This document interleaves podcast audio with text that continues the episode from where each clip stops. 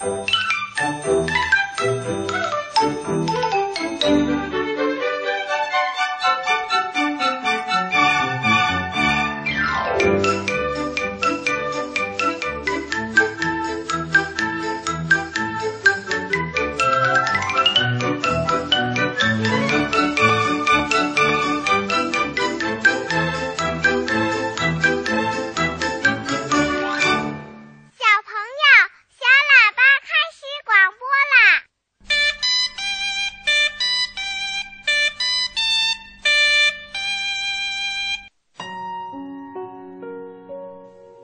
亲爱的小朋友，你好啊！欢迎收听小喇叭节目，我是博士爷爷。听广播的小朋友，在今天的节目一开始啊，博士爷爷要先请你听一位小朋友给我们的留言。博士爷爷、春天姐姐、秋天姐姐，你们好！我是乌鲁木齐市妇联幼儿园的吴金竹小朋友，我给他唱一首歌，歌的名字叫《细说脸谱》。那年的对对倒一马，红脸的关公战长沙，花脸的伺候，白脸的曹操，黑脸的张飞叫喳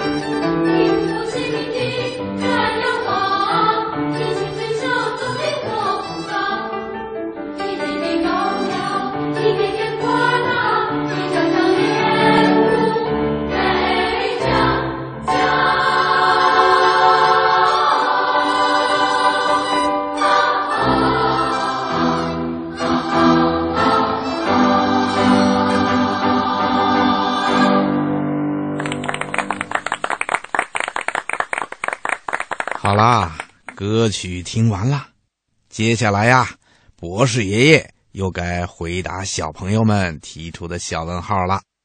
那今天又有哪位小朋友给博士爷爷提出了小问号呢？博士爷爷又要回答哪位小朋友提出的问题呀？小朋友别着急，我们一起来听听吧。上的星星为什么不会掉下来呢？世界上真有美人鱼吗？北极怎么没有企鹅呀？动物会做梦吗？不要着急，不要着急，让我一个一个回答你。我是博士爷爷。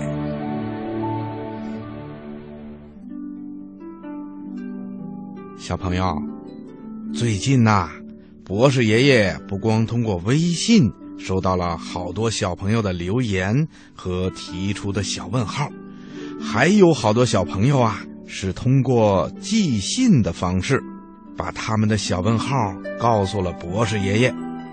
今天呐，博士爷爷就来读几封小朋友的来信，看看他们。都给博士爷爷提出了哪些小问号吧？长春市第五十二中幼儿园的李修齐小朋友在来信里说：“我想问博士爷爷的小问号是：太阳为什么从东方升起，从西边落下呢？”上海市的乔泽浩小朋友的小问号是。北极为什么没有企鹅呢？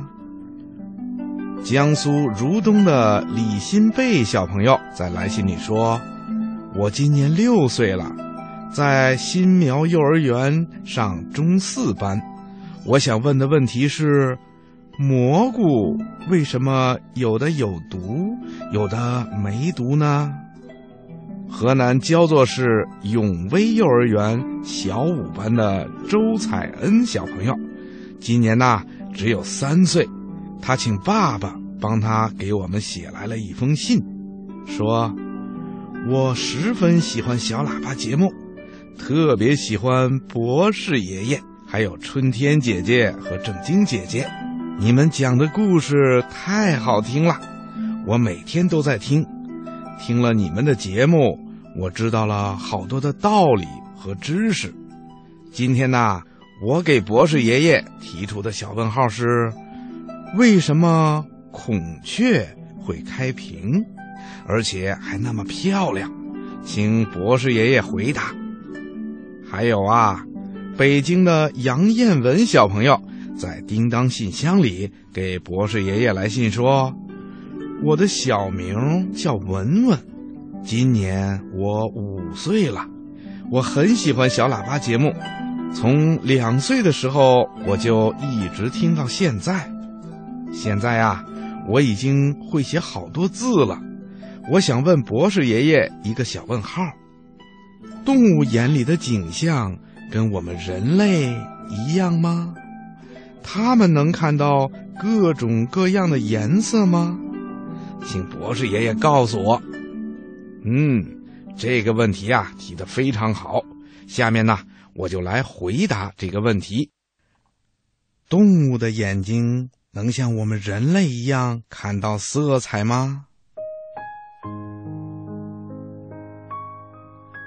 小朋友，大自然的景象啊，都是有颜色的，在正常人的眼中能看到。红的花儿，绿的树，蓝蓝的天，白白的云。人类眼睛中的世界呀，是多姿多彩、五彩缤纷的。那么，大自然中其他动物眼里的色彩是什么样的呢？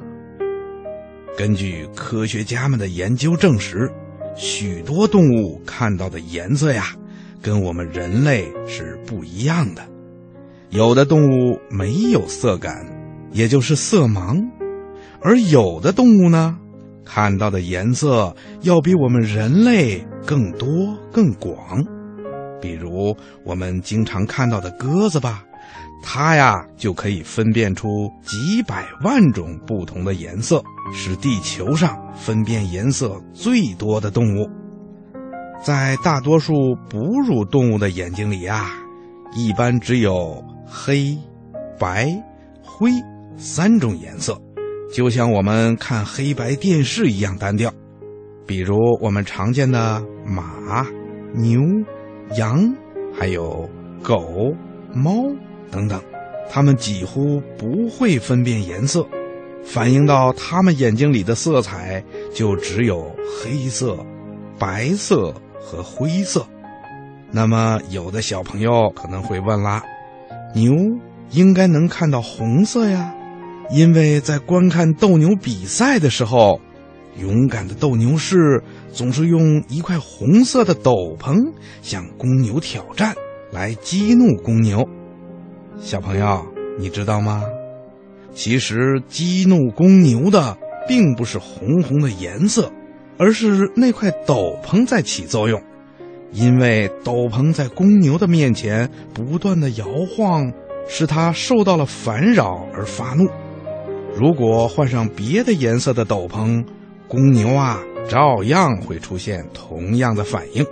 从这一点上说，牛是没有色感的，它呀应该是个色盲。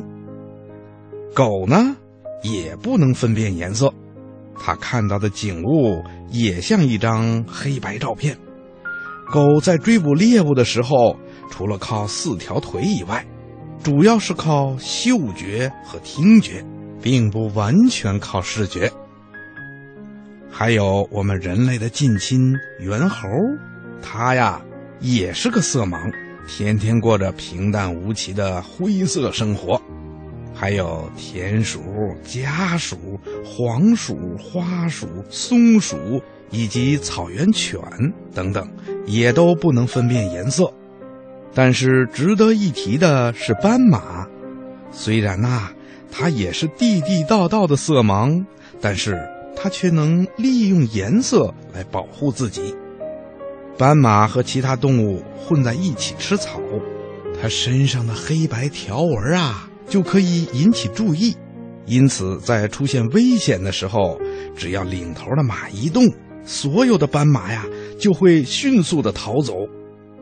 当斑马奔跑的时候，黑白两色条纹的晃动使捕食动物很难快速的测定自己跟斑马之间的距离，这样一来，斑马呀就可以趁机逃脱了。但是，并不是所有的哺乳动物。都是色盲，比如鹿对灰色的识别力最强，而长颈鹿呢，分辨黄色、绿色和橘黄色的能力就比较强。还有一种动物就是鸟类，鸟类分辨色彩的能力啊也不一样。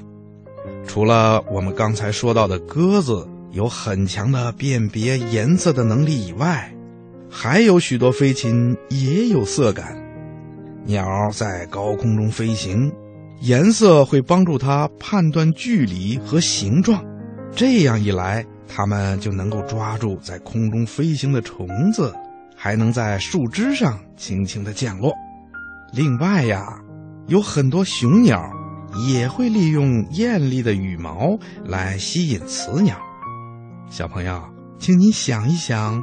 如果这些鸟类感受不到颜色，那雄鸟还会用那么美丽的羽毛来炫耀自己吗？还有就是过惯了夜生活的鸟类，比如猫头鹰等等，可就不一样了，因为它们的视网膜中没有锥状细胞，所以就无法辨认颜色了。鱼类的眼神儿都比较差。大多数的鱼儿都是近视眼，它们很少能够看到十二米以外的东西。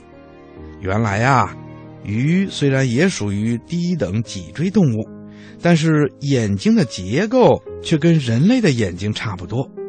所不同的是，人眼的水晶体是扁圆形的，能看到远处的东西；而鱼的眼睛呢，水晶体啊却是圆形的。只能看到比较近的东西。大多数的水生动物也都有变色的能力，比如鲈鱼就能感知颜色。生物学家曾经做过这样一个实验：用染成红色的小虫子来喂养鲈鱼，等它习惯了吃这些红色的虫子以后，生物学家呀就改用红色的羊毛来喂它们，而鲈鱼呢？竟然照吃不误，这说明鲈鱼是能够感知颜色的。还有龙虾、小虾以及爬行动物里的甲鱼、乌龟和蜥蜴等等，也都能够感觉到颜色。那昆虫呢？嗯，昆虫啊，虽然属于低等动物，但是它们的变色能力比哺乳动物还要高明一些。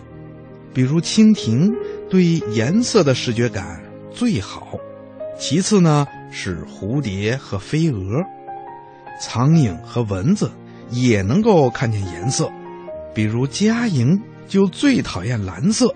所以呀，他就不愿意接近蓝色的门窗和幔帐。蚊子能够辨别黄色、蓝色和黑色，并且它偏爱黑色。而勤劳的小蜜蜂呢，生活在万紫千红的鲜花丛中，但它却感觉不到红色。红色和黑色这两种颜色，在蜜蜂的眼睛里是没有区别的。蜜蜂能够分辨出。青、黄、蓝三种颜色，但橙色和绿色在他的眼里是一样的。他们也搞不清楚蓝色和紫色有什么不同。可是啊，蜜蜂却能看见人所看不见的紫外线，并且能够把紫外线和各种深浅不同的白色和灰色准确的区别开来。听广播的小朋友，你现在知道了吧？在动物的眼睛里，颜色和我们人类是不一样的。好啦，小朋友，今天的小问号博士爷爷就给你说到这儿了。好听的故事听不够，好听的故事听不完。小喇叭最会讲故事，动听的故事堆成山。小喇叭好听的不得了，爸爸讲故事时间。小朋友，在今天的小喇叭抱抱熊故事时间里呀，博士爷爷给你安排了一个非常有趣的童话故事，名字叫《葛温妮太太的面条》，请春天姐姐讲给你听。格温妮太太是一个非常能干的家庭主妇，她会做世界上最香的面条调味酱。每当这个时候，邻居们就会打开窗户，让诱人的香味儿进到他们的屋里。就连小狗、小猫都会等在他家的门旁，希望可以得到一小碗他做的调味酱。但是，每当格温妮太太一家坐下来吃他做的空心面的时候，他们简直是太难过了。这哪是面条呀？格温妮太太做的面条实在是太可怕了，每一根面条都特别的坚硬，根本没有办法嚼动呀。格温妮太太大哭起来，全家人都安慰她呀。可是，一点用都没有。他们建议别吃面条啦，吃调味酱或者喝面条汤也可以呀。可是这些建议让格温妮太太哭的就更伤心啦。格温妮太太还不知道，其实她的家人呀，有时候也挺喜欢她做的面条。当然不是喜欢吃它，是因为这种面条呀。可是有好多的用途，比如格温尼先生就可以拿出二三十根面条，把它们接到一起，用来捆一捆旧报纸。女儿玛利亚呢，可以把她所有的女朋友都请来，他们把面条绑在一起，做成一条特别长的跳绳，这样呀，他们就可以用面条绳跳上两个小时啦。另外呢。格温妮太太的儿子布鲁诺还可以用许多的面条做成一条长长的绳子，绑在鱼竿上，连鱼饵都不用放啦，就可以钓鱼啦。格温尼先生和孩子们达成了一项协议，永远不告诉格温尼太太他们用面条干了什么。但是他们都会悄悄地盼望着格温尼太太可以做出很香的调味酱，还有很糟糕的面条来。有一天，邻居家发生了一件可怕的事情。布鲁诺的朋友奥利弗一个人在李家托尼太太院子里玩。奥利弗可是个淘气鬼，他拿着一只皮球在李家托尼太太的枯井旁玩，一不小心滑了进去。幸亏奥利弗的声音是城里最大的，他的救命声刚落，所有的邻居都已经冲到了家里托尼太太的井旁，格温妮全家也都跑来了。一个邻居叫道：“哎呦，快，谁去拿一条长绳子来呀？我们必须把他救出来！”所有的邻居都急着跑回了家去找绳子，可是他们找呀找，谁也没有找到。又粗又长的绳子。就在这个时候，玛利亚想出了一个主意。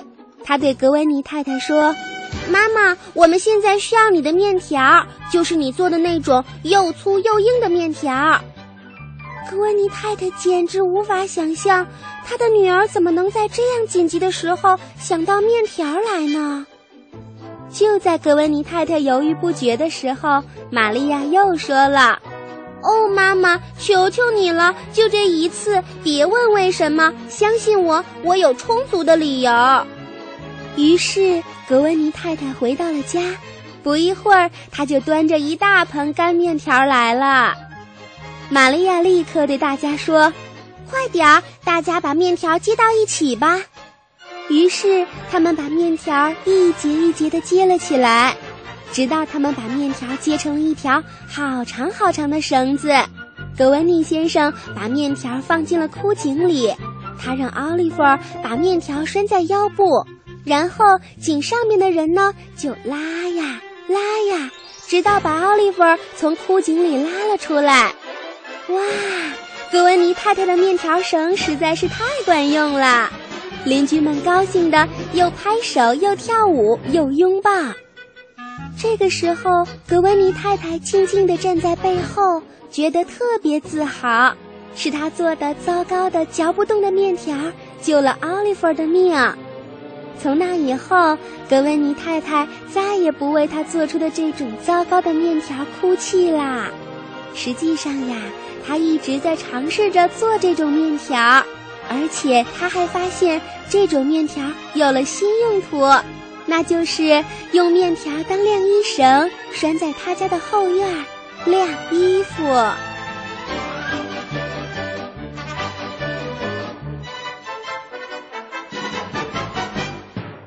听广播的小朋友，故事听完啦，好听吗？博士爷爷和你一样，还想再听一个故事，可是啊，现在天已经黑了。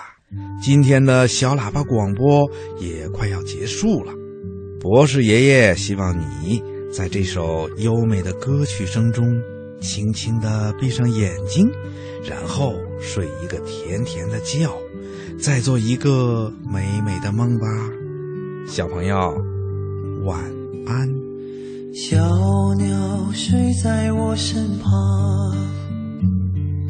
就像花儿吐芬芳，但愿这温柔的夜晚。